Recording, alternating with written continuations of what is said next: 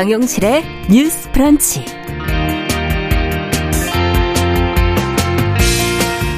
안녕하십니까 정용실입니다. 교사의 수업에 대한 학생과 학부모와 만족도를 파악하는 교원 능력 개발 평가가 매년 11월이면 실시가 됩니다.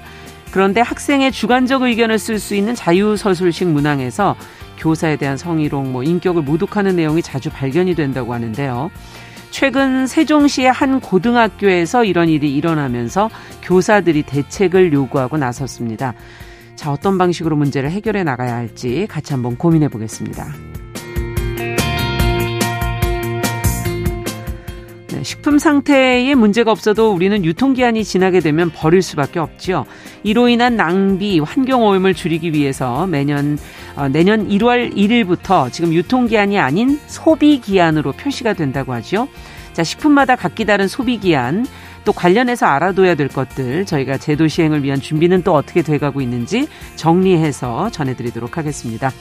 자, 12월 5일 월요일 정용실의 뉴스 브런치 문을 엽니다.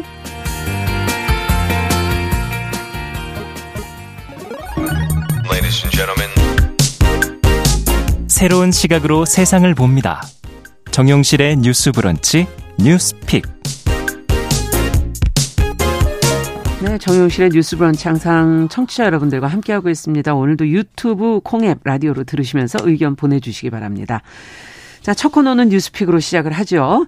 자, 오늘도 두분 자리해 주셨습니다. 조으론 변호사님 어서 오십시오. 네, 안녕하세요. 조으론 변호사입니다. 네. 전혜영 교수가 지금 하루 자리를 비우셔서 오늘은 어, 서울신문의 홍희경 부장님 어서 오십시오. 예, 안녕하세요. 홍희경 기자입니다. 네, 반갑습니다. 자, 오늘 두 분과 함께 이제 어, 뉴스를 좀 들여다봐야 될 텐데요. 먼저 홍 기자님께 여쭤보죠. 지금 말씀드렸던 학생이 직접 참여하는 이 교원 평가 지금 뭐 그 안에서 교사를 성희롱하는 발언들이 있어서 지금 교사들이 반발을 하고 있다라는 게 보도가 나왔는데요. 어떤 일이 벌어진 것인지 지금 상황과 보도된 내용 좀 정리해 주시죠. 예.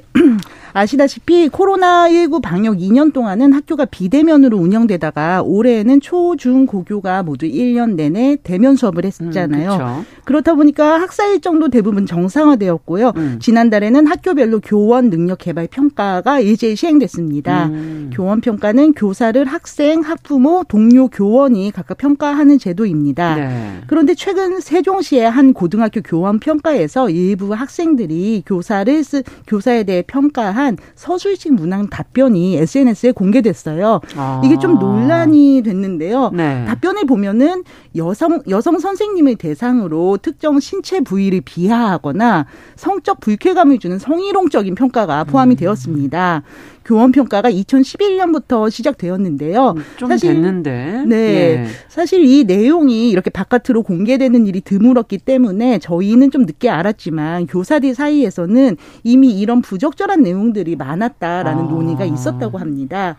그런데 이번에는 수위가 너무 세게 나오니까는 예. 결국은 서울 교사 노조가 어제 성명을 내고 좀 공론화를 시도했습니다. 예. 어떤 내용이었냐면 교사에 대한 최소한의 인권 보호 장치가 없는 교원 평가는 폐지하자. 음. 폐지를 요구했습니다. 이번에 문제가 된 사례는 여성 교사에 대한 성희롱적인 발언이었지만 남성 선생님들이라고 안전한 게 아닙니다. 역시 뭐 성적 발언이 있을 수도 있고요. 뭐 아. 인격적인 모욕 발언이 있을 수도 있지요. 이런 학생들이나 학부모가 소수일 거다. 대부분은 그렇죠. 그렇지 않을 거다라고 네. 생각하겠지만 이 사건을 인터넷 댓글이나 아니면 저희가 배달의 리뷰 사건들처럼 좀 접근할 필요가 있습니다. 음. 단 하나의 악플이라도 그거를 당하는 사람 입장에서는 정말 큰 모멸감을 줄 수 있는 거죠. 음. 게다가 이거는 익명이기는 하지만 익명 조사이긴 하지만 그렇죠. 교사 입장에서는 어쨌든 자기 같은 반에서 1년 동안 동고동락한 학생들로부터 받은 모욕이잖아요. 아. 그래서 그런 면으로 좀 접근을 해야 되지 않을까. 상처가 좀 더 클 수 있다. 네. 그렇습니다. 교원 평가가 2011년에 시작됐으니까 이제 올해 11년째라자 11년째잖아요. 네, 그렇죠. 그렇다면 이제 처벌이나 재발 방지를 하는 방법이 내부에서 좀 강구되지 않았을까 생각을 음. 하는 했는데요. 근데 이게 있긴 있었는데 실효성이 많이 떨어진다고 교사들은 얘기합니다. 우선 처벌 측면에서는 교원 평가가 익명 조사니까 음. 누가 이렇게 하는지를 찾기가 참 어렵습니다. 또 재발 방지를 하겠다면서 교육 당국이 서술형 서술형 답변에 욕설이 섞일 경우에는 필터링을 해서 그 답이 교사에게 제공하지 않겠다 했지만 음. 이번처럼 필터링을 피하거나 아니면은 미처 이렇게 그그 그 단어를 지정하지 아. 않았을 경우 이런 문제가 생깁니다. 아 그렇군요. 자, 이 사건을 보면서 지금 아무래도 또 젊은 여교사들이 좀 타깃이 많이 될 가능성이 높고 성희롱 피해를 그들이 입고 있다는 점을 좀 심각하게 여기는 분들이 있는 것 같은데 어떻게 보십니까 이 문제를 조 변호사님께 먼저 좀 여쭤볼까요? 어, 저는 이런 문제가 계속 반복되는 게 가장 문제라고 생각을 음. 합니다. 일단 우리 학 교 그리고 학생들의 실태를 보면 음. 학생들의 인권에 대해서는 우리가 음. 사회 전반적으로 봤을 때 굉장히 그 인식 의 수준이 많이 올라온 상태라고 볼 수가 네. 있어요. 뭐 학교의 수업 시간에 휴대폰을 사용하게 해야 한다. 음. 뭐 학교 수업 시간 이후에 뭐 휴대폰을 뺏으면 이거는 음. 뭐 인권 침해다. 이런 내용도 저희가 방송에서 다룬 적이 있었잖아요. 그렇죠. 음. 그리고 체벌. 사실 그렇죠. 저희 때만 해도 학교에서 체벌하는 게 네. 어떻게 보면은 간혹가다 있는 일이었는데 지금은 네. 거의 체벌이 없어졌죠. 음. 그리고 최근에 뭐 강원도에서 어떤 한 음. 학교에서 뭐 체벌이 있었다고 하니까 음. 정말 굉장히 공분을 샀던 일도 있었고 이런 것들을 보면 사회에서 학생들의 인권에 대한 문제 의식의 수준은 굉장히 올라갔는데 음. 그에 비해서 선생님들의 인권 문제는 우리 사회가 지금 어떻게 바라보고 있는가 음. 이, 무, 이 부분을 한 번 더 짚어볼 문제라고 생각을 합니다. 네. 특히 이런 성희롱 관련한 문제들이 사실 성인들의 성범죄도 문제이긴 하지만 아이들이 온라인이나 SNS를 음. 굉장히 쉽게 접하게 되면서 이런 부분에 대한 범죄의 유형이나 음. 아니면은 범죄의 잔인성 이런 음. 거는 굉장히 높아진 면에 반면 그 아이에 대한 처벌이나 이런 부분에 대한 아. 인식은 아직까지도 아 애가 그랬는데 뭐 이런 수준에서 머물러 있는 예. 것이 사실 현실이거든요. 음. 그리고 제가 학교에서 뭐 교권위원회 활동도 하고 있기 때문에 학폭위 활동이라 네. 그런 것도 보면은 아이들 간의 어떤 범죄 문제, 뭐 성희롱, 성범죄 문제도 있지만 음. 학생들이 선생님을 대상으로 하는 그런 성희롱 문제도 굉장히 학교에서 실제로 많이 발생을 하고 있더라고요. 음. 근데 이제 선생님들이 맨 처음에는 많이들 참으세요. 음. 왜냐하면 이거를 문제를 크게 일으키고 싶지 않고 그래도 내가 품어야지 내가 교사로서의 사명을 다하려고 하시다 보니까 음. 참으시는데 그 수위가 점차적으로 높아지면 이거를 학교에다가 문제 제기를 하십니다. 음. 근데 또 학교에서도 또 선생님이 참았던 것과 비슷하게 그래도 선생님이 어른이니까 음. 아이를 바르게 선도를 해야 된다 이런 식으로 계속 이런 문제가 묻히는 경우들이 음. 많거든요. 그렇기 때문에 이런 성희롱, 뭐 성범죄 관련한 어떻게 보면 교권 침해 문제에 대한 음. 사회적인 토론 음, 논의 이런 필요하다. 것들이 우리가 많이 생각을 해봐야 될 문제가 아닌가 그동안에 싶습니다. 어, 학생의 인권 부분은 많이 발전했지만 또 교사의 인권은 그만큼 따라오지 못하고 있다라는 지적을 해주셨고요. 어떻게 보세요, 홍 기자님께서? 예, 정말 100% 동감하고요. 예. 그러니까 선생님의 교권이나 선생님의 음. 인권이 그동안 좀 학생들의 인권에 비해서 어, 더 낮게 취급이 됐다라는 부분도 동감하고요. 음. 거기에 더해서 음. 선생님이 쓸 수 있는 방어권이라는 게 정말 아. 없다라는 생각이 이번에 또 들었습니다. 네. 어, 그 선생님들이 아, 선생님들이 말씀하신 것처럼 음. 그러니까는 일단 법률적으로도 음. 학생을 상대로 어떤 법적인 대응을 한다는 것에 거부감이 있을 수밖에 그렇죠. 없고요. 또 정서적으로도 네. 선생님이 결국은 학생들의 학업뿐만이 아니라 비행이라든지 이런 음. 잘못된 음. 일탈을 지도하는 게 선생님의 임무이기 때문에 네. 그것까지 선생님의 업무 영역이다라고 보는 그런 인식이 좀 있는 것 같습니다. 네. 그런데 이 교원 평가를 보면은 저는 사실 기자여서 뉴스 댓글을 볼 때랑 되게 되게 비슷한 패턴이라는 아. 생각이 들었습니다. 뉴스 댓글 제가 쓴 뉴스에도 이제 댓글을 보다 보면은 거기도 상처를 받을 것들이 있잖아요. 그렇습니다. 제가 이제 쓴 예. 기사의 취지와는 전혀 다르게 이제 아. 댓글을 뭐 비방성 댓글이 나올 때도 있는데요. 예. 이 교원 평가는 사실은 좀 더 과학적인 방식으로 설계가 돼야 되는데 음. 사실은 익명으로 진행이 되고 또 학부모나 학생이 교사를 전부를 이렇게 알지 못한 채로 어떤 단편적인 지식을 아. 가지고 주관적인 평가 평가를 내리는 거잖아요. 그렇죠. 그렇다 보니까는 인터넷 댓글처럼 매우 어, 거친 표현이라든지 아니면은 음. 불만이 그대로 여과 없이 나타나는 그런 양상들이 나타나서 예. 이렇게 되면 교사들은 상처를 더 많이 받을 수밖에 없을 것 같습니다. 그래서 그러네. 아까 음. 기자님도 말씀을 해주셨지만 교육부에서 필터링 시스템을 도입을 했어요. 음. 이 교원 평가를 학부모들이나 아니면 학생 같은 경우에는 이제 온라인으로 시행을 하다 보니까 네. 충분히 IT 기술적으로는 필터링 시스템을 개발을 해서 그걸 있죠. 도입을 했다라고 합니다. 작년부터. 아. 근데 이제 문제는 이번에 문제가 된 그런 서술형 문항의 답변 같은 경우에도 예. 필터링 시스템은 지금 작동을 하고 있는데 있는데도. 이 필터링 시스템을 교묘히 중간에 단어와 단어 사이 그리고 글자와 글자 사이에 점이나 특수 문자를 이렇게 음. 붙이게 되면은 필터링으로 걸러지게 되는 욕설이라든지 비방 목적의 단어들이 걸러질 수가 없어요. 아 그렇군요. 그러니까 예를 들어서 음. 뭐두 단어의 욕설을 붙여 쓰지 않고 단어 그러니까 글자 하나 점 하나 이렇게 해버리면 필터링이 그것까지는 아직 보완을 하지 못하고 음. 있다는 그런 단점이 있기 때문에 그런 것들을 또 아이들이 노리고 쓰는 거죠. 아. 근데 이제 가장 큰 문제는 이게 익명성이라는 데 예, 있는, 있는 것인데 기자님도 잘 지적을 해주셨지만 이게 온라인에서 우리가 악플 문제 예. 그리고 명예훼손 문제 이런 거 굉장히 심각하게 거론을 많이 하고 있는데 이게 범죄라는 거를 이제 오프라인에서는 이제 많이들 압니다. 음. 근데 아직까지도 온 라인에서 그리고 제가 말씀드리고 싶은 감춰져 거는 있는 것 그쵸. 같은 느낌으로 그리고 아이들은 음. 이걸 좀 더 너무 쉽게 생각을 하는 거죠. 음. 그렇기 때문에 이 부분에 대해서 선생님 그리고 제도적인 개선도 필요하겠지만 학부모들도 적극적인 참여를 통해서 아이들이 이런 뭐 비방 목적이나 음. 성희롱 발언 같은 것들을 자제를 할 수 있도록 음. 좀 도울 수 있는 그런 제도가 만들어져야 되지 않을까 생각을 합니다. 네, 지금 뭐 선생님들께서도 지금 몇 분이 지금 글을 댓글을 올려주셨는데 2032번님께서는 대학 강사신데 이 강의 평가를 이제 한 학기에 두 번 시행하는데 여기서도 그런 본래 취지 의도와 다르게 평가 기술 내용이 모욕적인 그런 경우들이 상당히 많다. 그냥 감내하는 경우가 많았는데 심적 충격이 몇 달을 간다 지금 그런 음. 얘기도 쓰셨고요. 또 변자숙님께서는 익명으로 처리가 되기 때문에 처벌도 사실은 좀 어렵다 이런 이제 지적을 해주셨어요. 그 음. 처벌 문제와 관련해서는 이게 익명이기 때문에 처벌이 어려운 건 이제 그 굉장히 표면적으로만 우리가 봤을 때 이게 익명이기 거고. 때문에 사람 특정을 못해서 처벌을 못한다라는 예. 문제. 근데 사실 이게 의지가 있으면은 이게 기술 기반이기 때문에 다 음. 추적을 해서 누가 썼는지 들어갈 수는 아, 있습니다. 수사가 음. 된다면. 근데 여기에서 수사가 돼도 그 사람을 특정해도 문제인 것이 예.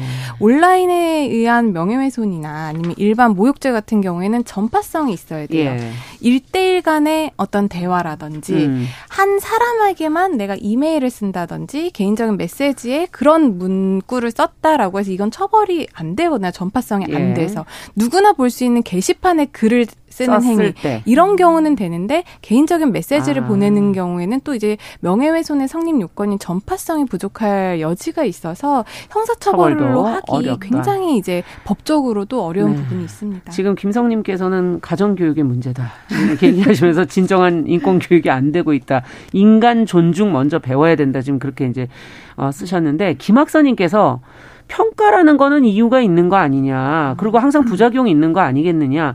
지금 부적절한 내용을 쓴 별, 이 사람들만 별도로 체벌하든 뭐 하면 되는 거지. 이 전체를 아예 없애자는 거는 좀 그건 또 너무 어불성설 아니냐라고 지금 저, 어, 적으셨어요. 두 번째로 제가 질문하고 싶은 게 그거거든요. 그럼 평가제 이 자체를 그럼 없애야 된다는 얘기입니까? 이거 자체에 이유가 있는 거 아니냐 지금 얘기를 하는데 저도 그 부분은 어느 정도 공감되는 부분이거든요. 그 부분을 두 분께서 좀 얘기를 해 주시죠.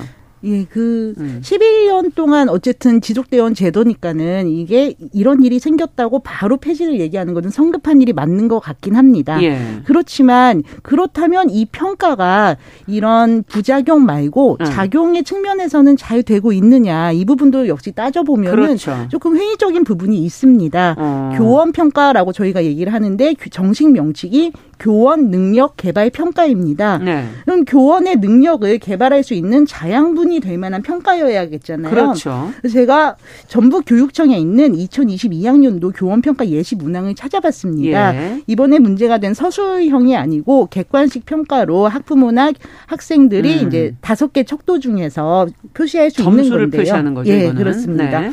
근데 문항이 어떠냐면 이렇습니다. 다섯 개 읽어드릴게요. 네.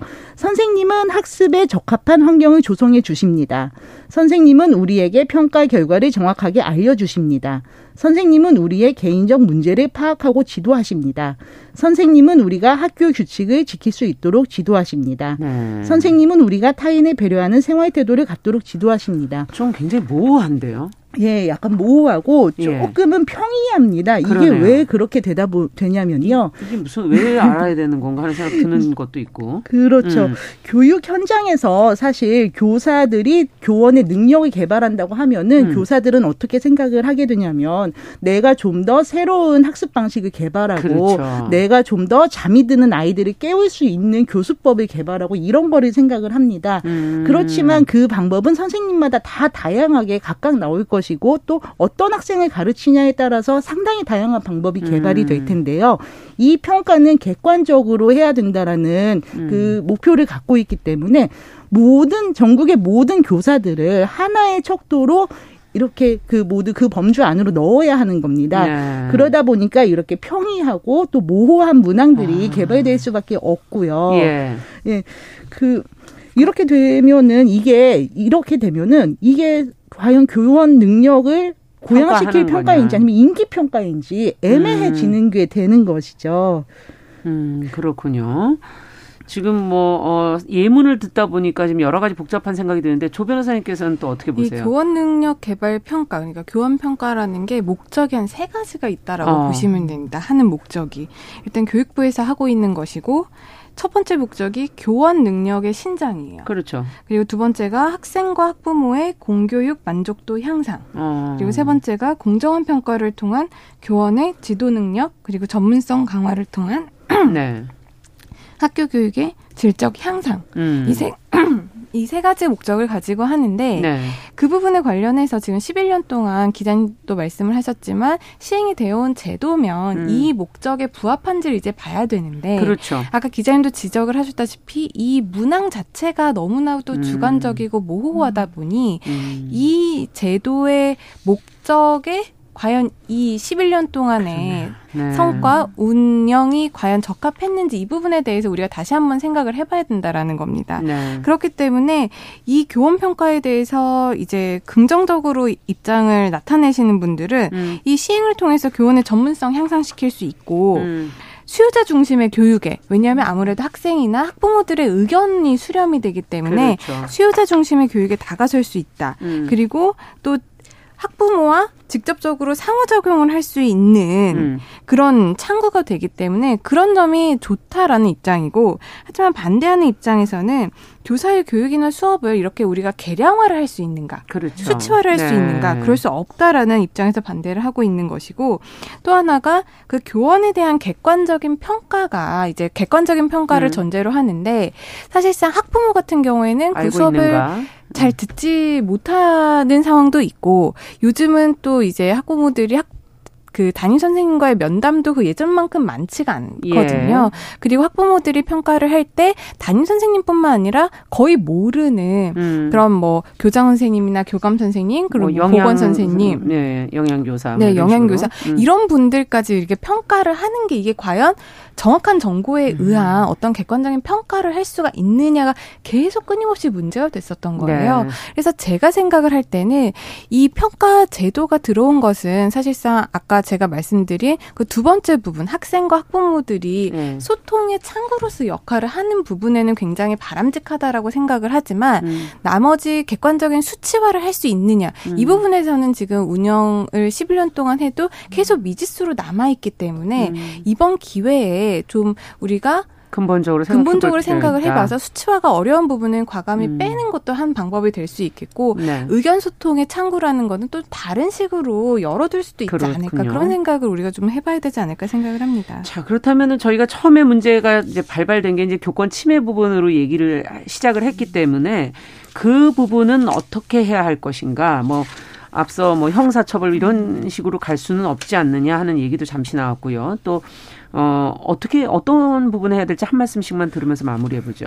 음. 예, 어제 교사 노조 같은 경우에는 음. 교육부에서 이 학생들이 찾아서 처벌을 해달라라고 했습니다. 그렇죠. 저는 그게 조금 딜레마인 것 같은 게요. 음. 사실 교육부는 어떻게 보면은 이런 일을 방치한 오히려 가해자 쪽에 좀 더 가까운데 그럼에도 음. 불구하고 선생님이 학생을 고소하거나 고발하거나 명예훼손을 얘기한다는 것 자체가 좀 금기시되는 그런 음. 분위기니까는 아무래도 그런 얘기가 나왔겠죠. 네. 그래서 교원 평가에서 교사에게 방어력을 좀 더 부여를 한다든지 아. 니면은 이번 기회에 교원 평가의 좀 내용을 FGI라든지 다양한 방식으로 좀 더 과학적인 설계를 한다든지 아. 그렇게 바꾸는 제도에서 이걸 찾아야지 이걸 다시 사법적으로 해결을 한다든지 아. 니면은 어 아예 그러니까 폐지하자 이런 식으로 음. 좀 극단적인 선택을 하는 건 지양해야 될 것 같습니다. 네, 좀 더 과학적으로 이것을 평가할 수 있는 방법을 조금 더 연구해 볼 음. 필요가 있다. 있다. 어떻게 보세요, 조 변호사님께서? 저는 법적인 제도도 좀 우리가 충분히 활용을 해야 된다라고 생각을 음. 하는데요. 두 가지 측면에서 말씀을 드릴 수가 있을 것 같습니다. 지금 교원지휘법 같은데 보면 교권 침해 활동에 대한 규정이 있고요. 네. 그에 대한 조치가 있기는 한데 굉장히 미비합니다. 음. 그렇기 때문에 그 법에다가 교사들의 어떤 방어권을 위한 좀 음. 제도들을 조금 더 강하게 실현을 하는 것. 그 부분도 우리가 하나 주목을 해야 될 음. 필요성이 있을 것 같고 또 하나는 이게 너무 형사 사건화를 시키는 것이 음. 어떻게 보면은 아이들에게 뭐 낙인 효과라든지 이런 우려를 불러일으킬 그렇죠. 수 있기 때문에 네, 조심스러운 조심스럽기는 하지만은 네.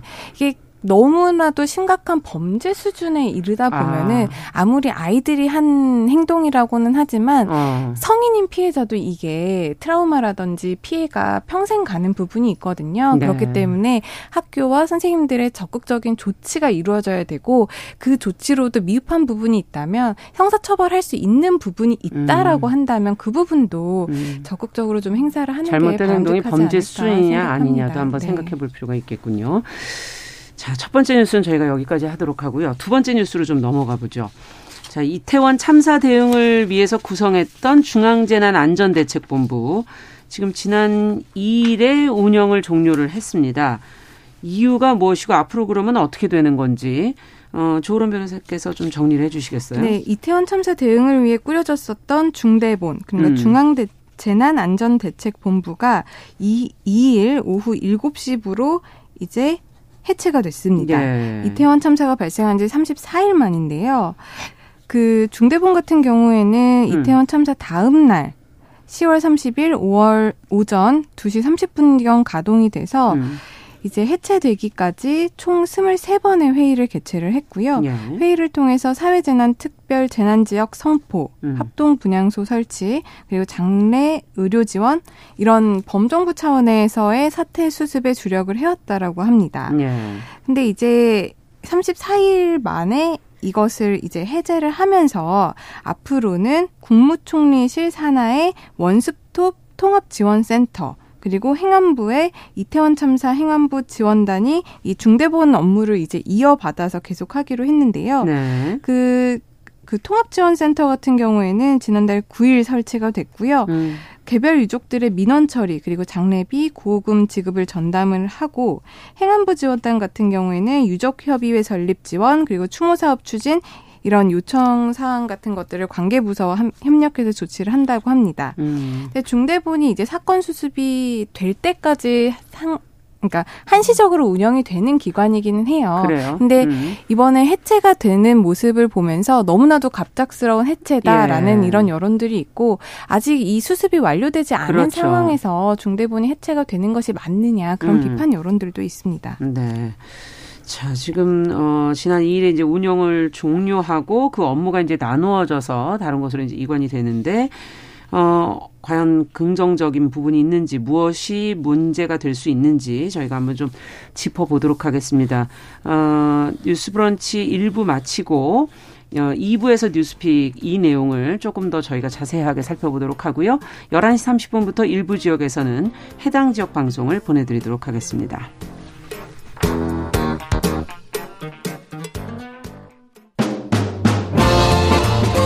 여러분은 지금 KBS 1라디오 정용실의 뉴스 브런치와 함께하고 계십니다.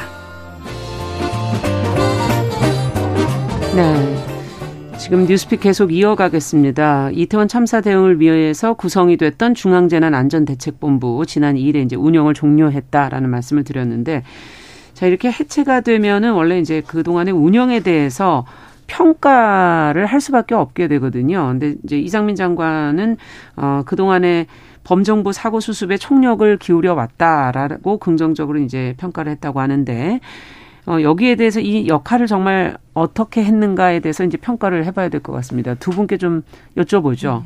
어떻게 평가하시는지. 예, 이 중대본 기능에 대해서 보면은 중대본이 그래도 짧은 시간 안에 많은 많은 인력을 배치를 하고 또 어떤 성과를 거둔 것은 사실입니다. 네. 그렇지만 이 중대본이 그럼에도 불구하고 저희한테 조금 비판적으로 비판적인 시각으로 저희가 볼 수밖에 없었던 이유는 네. 중간 중간에 그 유가족의 이해 마음을 이해하지 못하는 소통 방식이나 음. 아니면은 부적절한 발언들이 나왔기 때문입니다. 네. 근데 해체하는 순간에도 약간의 소통 부 족이 눈에 띄었습니다. 음. 이상민 장관께서 범정부 사고 수습에 총력을 기울여 왔다고 하셨는데 사실 저희가 궁금했던 거는 사고 수습이 아니라 이 사고가 대체 왜 어떻게 났고 음. 왜 이렇게 피해가 큰지입니다. 음. 그 부분을 규명하거나 그 부분에 대해서 설명하는 일은 지금 수사로 진행이 되고 있는데 음. 음, 그거를 좀 더 중대본에서 중대본 차원에서 했다면은 어, 좀 더 저희가 사회적 갈등을 줄이는데 도움이 네. 됐을 것 같은데요. 그러니까 중대본이 하지 않았던 일 때문에 그러니까 중대본이 그 일을 하지 않았기 때문에 저희가 중대본에 대해 좀 비판을 하게 될 음. 수밖에 없습니다. 네. 그리고 더욱이 그 수사가 지금 주로 현장 실무자들을 대상으로 이루어져 있기 이루어지고 있기 때문에 음. 비판이 커지고 있습니다. 이상 정리하자면 이상민 말씀 이상민 장관의 말씀 자체는 크게 틀린 게 없는데 음. 이상민 장관이 말씀하시지 않는 부분, 음. 계속 질문을 하도 말씀하시지 않는 부분 이런 것 때문에 저희가 좀 답답합니다. 네. 어떻게 보세요, 조 변호사님께서는? 저는 이걸 두 가지 측면에서 좀 나눠봐야 될것 음. 같은 게 일단 해체가 과연 할수 음. 있었던 것이냐라고 생각을 해본다면 저는 그 부분에 대해서 긍정적 으로 평가를 할 수밖에 없었 없을 것 같습니다. 음. 일단 중대본 같은 경우에는 그 중앙재난안전대책본부 구성 및 운영 등에 관한 규정에 의해서 이제 꾸려지고. 운영이 네. 되는데요. 여기를 보면은 대규모 재난의 대응 복구 등을 위해서 중대본이 이제 설치가 되고 네. 운영이 됩니다. 그러면은 대응 그리고 음. 복구인데 사실상 이 참사가 이미 어떻게 보면 이 참사 행위 자체는 종결이 됐다고 볼 수가 음. 있겠죠. 다만 그 부분에 대한 원인 규명이라든지 누가 책임을 질지는 또 별개의 문제잖아요. 네. 그렇기 때문에 그 규정을 우리가 들어서 생각을 해본다고 한다면 일단 중앙대책 음. 그 중대본에서의 어떤 대응이라든지 수습은 34일간 어느 정도 일은 이루어졌다라고 평가를 할 수가 있을 것 같습니다. 음. 다만 아쉬운 점은 기자님께도 지적을 하셨다시피 예. 그런 수습 과정 그리고 이 중대본이 설치되고 운영되는 과정에 있어서 과연 국민들의 마음을 적절하게 위로를 할 수 있는 시간이 있었느냐 음. 그런 부분도 어떻게 보면은 사고 재난의 수습과 대책 보- 복귀에 있어서 굉장히 중요한 부분이죠. 복구에 있어서 네. 굉장히 중요한 요소인데 그런 부분을 제대로 하지 못한 부분에 대해서 우리가 비판을 할 수 있을 것 같고요. 또 하나는 일단은 지금 중대본은 이제 해체가 되었지만 음. 행안부라든지 국무총리실 산하에. 산하에서 음. 이제 지원센터를 각각 운영을 해서 중대본 업무를 이어받는다라고 하고 있어요. 네. 그래서 중대본에는 우리가 많은 아쉬움이 남는 건 사실이지만 음. 앞으로 이 센터 두 곳에서 굉장히 잘 운영이 될 수 있도록 우리가 지켜봐야 될 것 같고요. 또 한 가지 당부드리고 싶은 거는 이렇게 너무 업무들이 분산이 되어 버리면 중앙 컨트롤 타워가 없어지는 그렇죠. 문제점이 있습니다. 네. 그렇기 때문에 중대본이 해체가 됐다라고 하더라도 행안부에서는 음. 중앙 정부로서 그 컨트롤 타워 역할을 꾸준히 수행을 해야 이런 비판이 더 거세지지 않고 음. 좀 국민들의 마음을 위로하면서 또 유족들의 심정을 충분히 듣고 문제를 해결을 할 수 있는 의지를 네. 보일 수 있을 거라고 생각을 합니다. 네. 지금 앞서 얘기해 주신 것처럼 공통된 부분은 아쉬운 부분이 있다라는 말씀이셔서 그러면 어떤 부분을 좀 보완해야 할지 무엇을 꼭 끝까지 어, 해결해야 할지 두 분께서 첨언을 해주시고 마무리하죠. 음, 먼저 홍 부장님. 예. 어, 중대본이 상설기구가 아니기 때문에 탄생부터 이제 종료를 염두에 두고 하긴 했지만 음. 그렇다고 중대본이 끝났다고 중대본의 업무가 끝난 거는 아닌 것 같습니다. 네. 말씀하신 대로 국무총리실 산하나 아니면 행안부에 설치된 그 기구가 음. 계속해서 유가족들이 소외감을 느끼지 않도록 또 이 이 안전 조치가 계속 이행될 수 있도록 해야 될것 음. 같습니다. 네. 네, 제가 아까 말씀드린 것과 같이 지금 업무가 업무는 계속 지속되는 것으로 보여지기는 합니다만 아까 말씀드린 대로 중앙 컨트롤 타워는 행안부에서 계속 이것을 쥐고 나가야 이제 음. 국민들로부터 이 사태 수습에 대한 신뢰라든지 나중에 후속 절차들이 이행될 때 지지를 얻고 이해를 받을 수 있을 것 같습니다. 네. 자, 뉴스픽 여기까지 말씀 듣겠습니다. 서울신문의 홍희경 부장 그리고 조론 변호사 두 분과 함께했습니다. 말씀 잘 들었습니다. 감사합니다. 감사합니다. 감사합니다. 남성의 입장에서 여성의 입장을 이해하는 그래서 사실 이 역지사지의 태도가 한국 사회로 지금 필요한 것이 아닌가. 그 어떤 사람들은 삼루에서 태어났으면서 자신이 삼루타를 친 것처럼 생각하며 살아간다라는 음. 말이 있어요. 해충이다, 이충이다. 이거는 네. 순전히 사람의 아. 그 잣대로 이야기를 하는 거예요. 음. 곤충이 우리 사람보다 몇억 년 먼저 지구에 나왔거든요. 세상을 보는 따뜻한 시선. 정용실의 뉴스 브런치.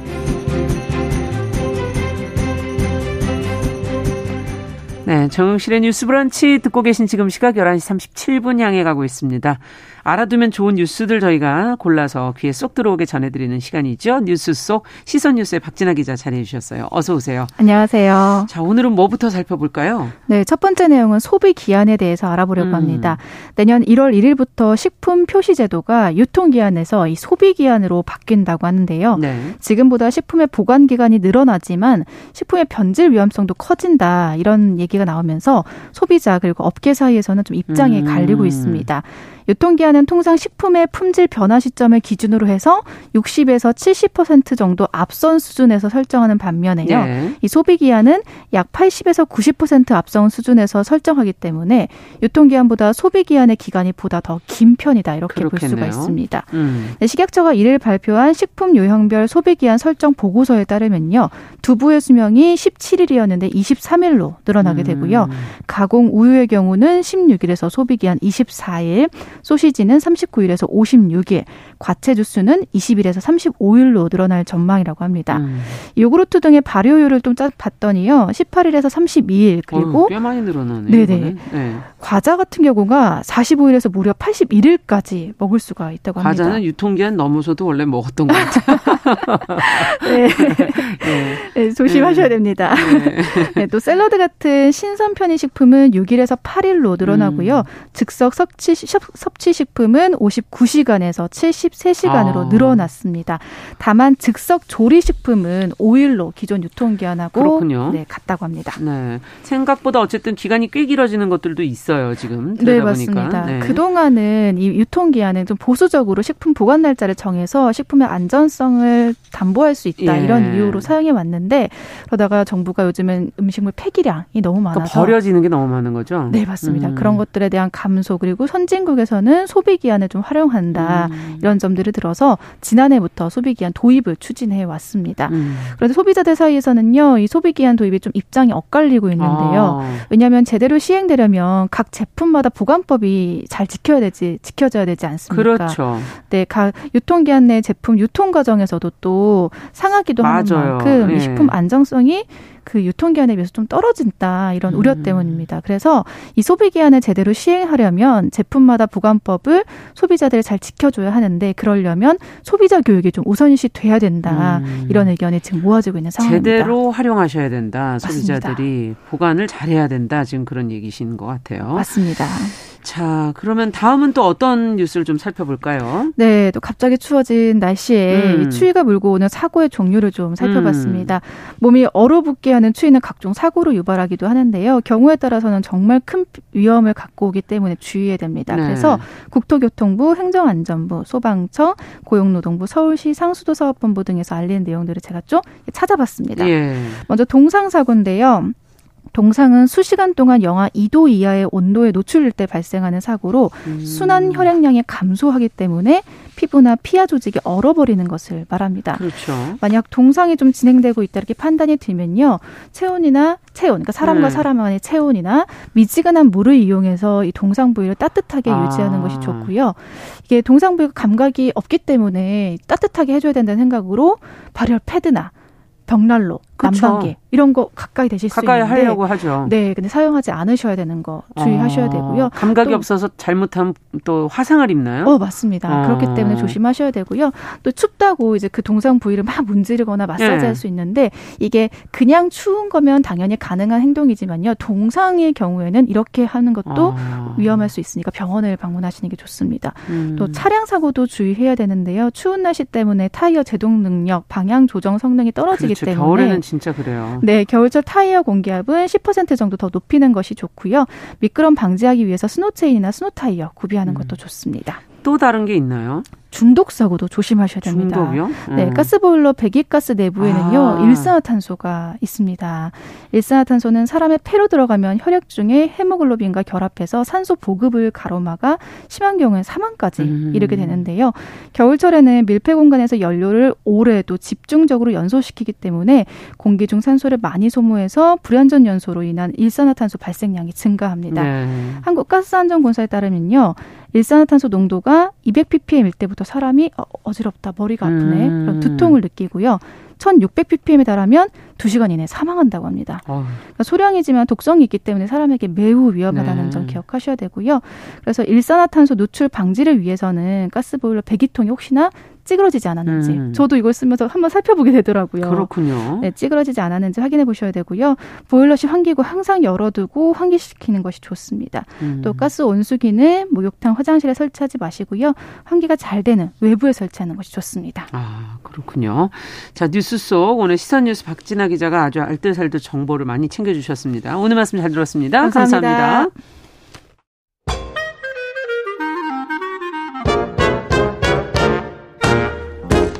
모두가 행복한 미래. 정용실의 뉴스 브런치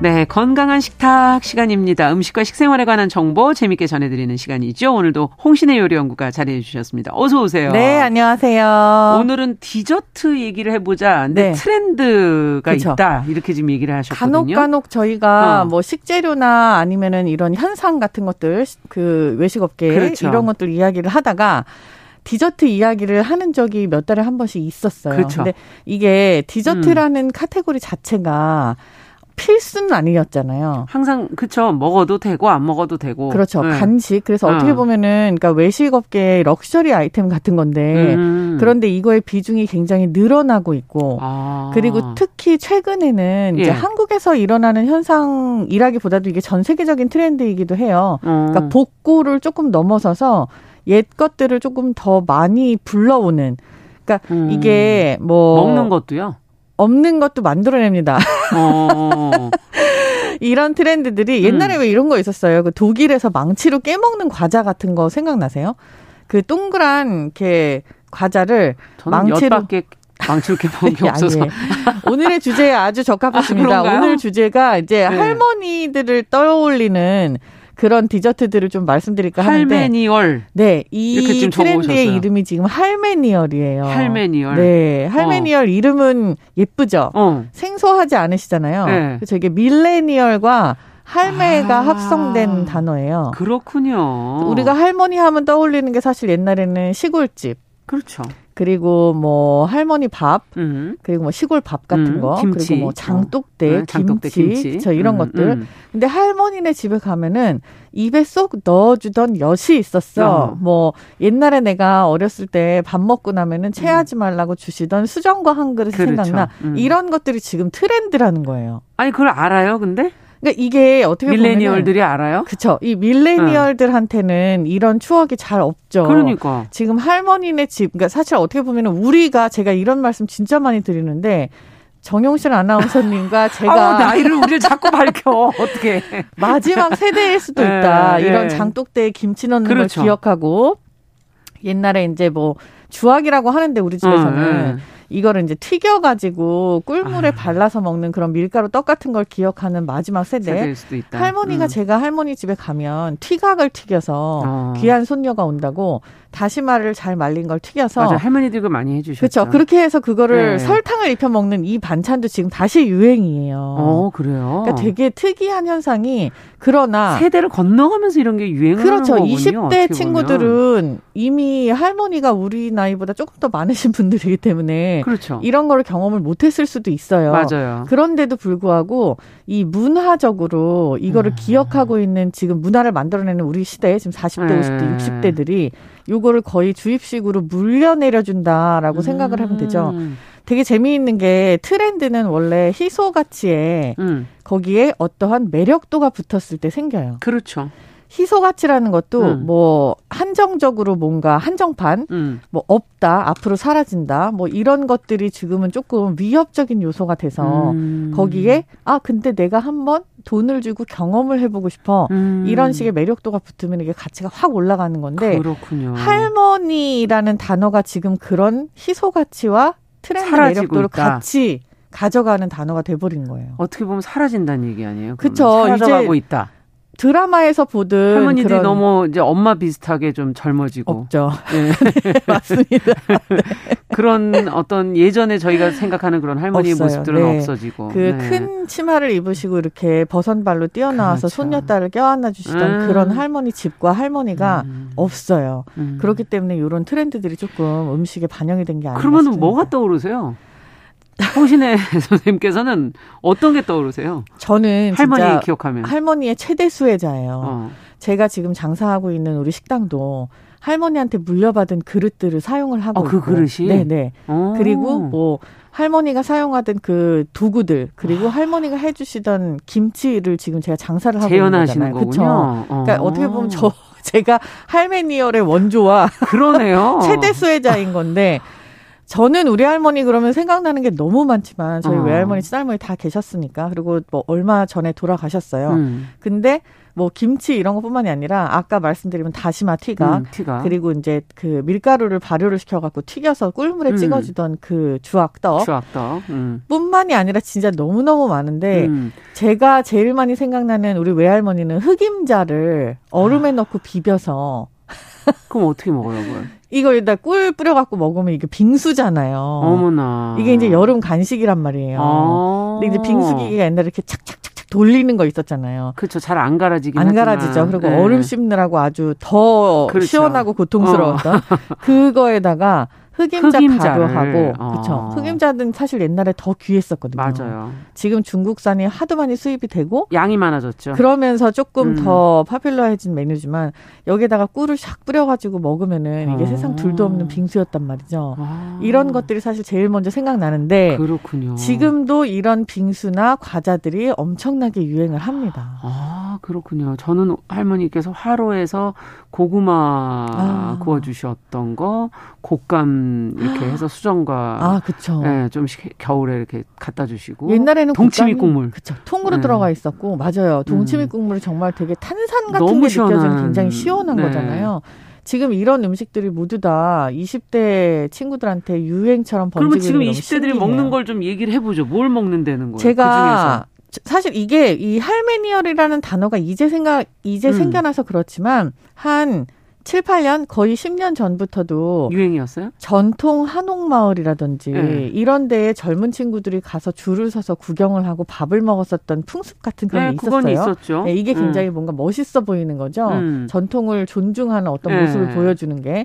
근데 거기에 줄을 제일 많이 섰던 게 제가 방금 말했던 흑임자 콩가루 빙수. 오. 그리고 그 약과인데 예. 약과를 이렇게 페이스트리처럼 만들어서 페이스트리 약과라고 하는 것들 아. 같이 파는 이런 카페들은 정말 줄을 아, 두 시간씩 서서 네. 그리고 음. 이 카페의 이름에 항상 외할머니라든지 아. 이런 제목이 붙어 있어요. 음. 그러니까 아 옛날 추억을 상기시키지만 모습이나 맛은 굉장히 세련된 음. 것들. 그리고 콩가루가 붙어 있는 것 중에 굉장히 인상적인 게 인절미가 아니라 예. 약간 도넛 같은 거 있잖아요. 예. 서양식으로 만든 예. 거기에 이제 콩가루를 입혀서 조금 더 세련되게 만든 것들도 아. 많이 있고 과자도 이런 게 한동안 유행이었죠. 과자도 많이 유행이었죠. 네. 네. 인절미 과자도 있고 인절미 과자. 과자. 바사삭한데 겉에 콩가루 콩가루 묻은 거. 거. 네, 네, 이런 것도 있었고 어. 뭐 우리가 흔히 참기름이나 들기름이라고 하면은 음. 너무 좀 한식에만 응용될 그쵸? 것 같아요. 같았었는데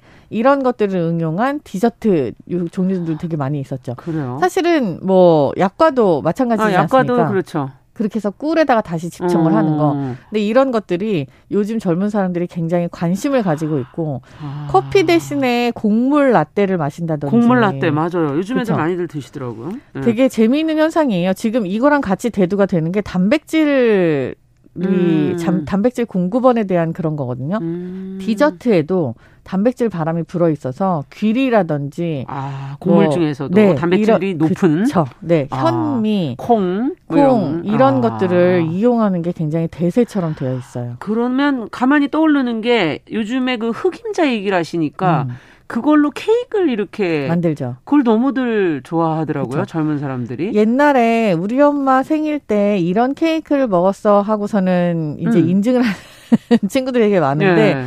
그 충무로에 가면은 태극땡이라는 네. 오래된 과자점이 옛날에 이렇게 견과류로 지금 모양새로 하면은 한 여덟 가지 조각이 나 있는 것처럼 와. 견과류로 장식을 한 케이크가 있었어요. 저는 그 태, 그 땡의 그 동그란 그 원조 케이크. 아, 그쵸. 버터크림 케이크. 버터크림 그쵸? 케이크. 거기가 네. 또 카스테라도 있고. 맛있잖아요, 그것도. 맛있죠. 그걸 네. 맛있다라고 얘기를 하는 게 요즘 세대들도 그걸 맛있다고 인지를 하는 게 되게 특이한 거예요. 그러네요. 근데 그 견과류가 잔뜩 올라간 케이크는 어떻게 보면 부담스러울 수 있는 게 음. 크림이 그렇게 많지 않단 말이에요. 음. 근데 요즘 세대들이 이걸 맛있다라고 인지하는 것 중에 하나가 영양 성분까지 꼼꼼하게 따지는 거예요. 건강에 좋다. 그쵸? 옛날 아. 것이 좋다라는 게 인식이 그냥 그저 맛있어서가 아니고 아, 아 영양학적으로도 이게 굉장히 우수하고 월등했었구나. 아. 그렇기 때문에 옛날에는 지금 우리가 누리는 것 같이 이런 시대가 아니라 훨씬 더 뭔가 더 잘 먹고 건강하던 시대였던 그건 사실이죠. 그러니까요. 그걸 음. 이제 20대들이 인지를 하고 있는 게 트렌드가 된 거예요. 아 그렇군요. 네. 저희는 그냥 그 예전 게 아닌 것만으로도 새로운 거가 뭐 맛있다 그렇죠. 이렇게 생각을 했었는데 이제 다시 건강한 걸로 돌아가는 그렇죠. 거군요. 네. 아, 그렇다면은 뭐 상품을 내놓고 지금 이제 유행을 이끄는 그런 것들이 많겠네요. 예전 것 이게 복, 이제 디저트의. 트렌드죠. 사실 음. 디저트 같은 경우는 어떻게 보면은 공급자가 먼저 만들어내는 유행이라고 보시면 돼요. 음. 공급자가 이런 새로운 게 있어 하고서는 소비자들을 교육을 하면 음. 아 이게 교육이 된 소비자들이 돈을 지불하고 그거에 대한 경험을 사는 이런 아. 시장이었었는데 예. 지금 이 할메니얼 트렌드는 그거랑 조금 다릅니다. 아.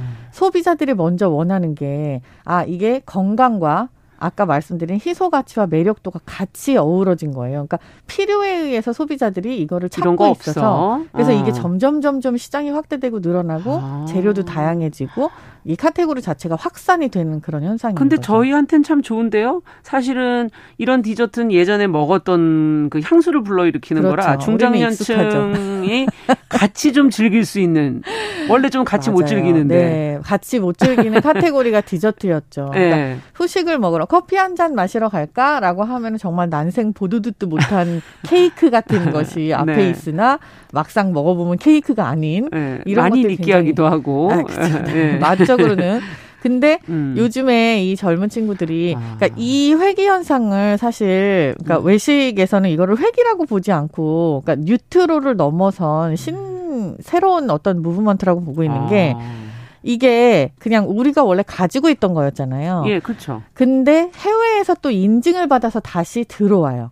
해외에서 어떤 드라마라든지 아. 뭐 아니면은 우리나라 케이팝 스타들의 어떤 그런 유행적인 흐름이라든지 아. 이런 걸로 어 우리는 생각지도 못한 뭐 유럽이나 미국에서 아 이런 달고나라든지 예. 오징어 게임 드라마처럼 그렇죠 달고나 이렇게 너무 우리는 되게 당연하게 여기고 한동안 너무 흔해서 외면했던 없어져, 것들을 없어질 뻔했었어요. 그렇죠. 근데 예. 그거를 다시 유행처럼 번지게 만든 장본인이 만든 건 우리지만 해외란 음. 말이에요. 아. 거기에서 각광을 받는 것들이 다시 한국으로 어머 이렇대. 아. 뭐 치킨이나 삼계탕도 마찬가지였고요. 그렇죠. 아 해외에서 이런 것들 되게 좋아하는 거 보니까 우리가 쟁, 굉장히 커피도 사실은 저희 그쵸? 할머니가 늘 드셨던 거거든요. 그렇죠. 네. 근데 뭐 해외에 엄청나게 유명한 바리스타가 네. 아니 이런 황금 비율이 다 있냐. 이렇게 극찬을 하기도 하고 어. 이런 문화적인 트렌드가 한국에서 오히려 또 다시 더 인정을 받고 아. 새롭게 개발을 하게 된 무브먼트가 되는 거예요. 네. 그래서 되게 재미있는 게 건강이라는 요소가 여기에 더해져서 음. 한국에서는 이게 더 많이 쪼개지고 음. 그리고 더 많은 상품으로 많이 개발이, 개발이 되고 있는 네. 중이군요. 네. 아주 좋은 현상. 그러면 요리 연구가로서 이 트렌드 안에서 앞으로 나올 만한 게 있다. 혹시 뭐 새로운 메뉴 하나 제안해 보실 게 있습니까? 와, 그걸 제가 여기서 하면은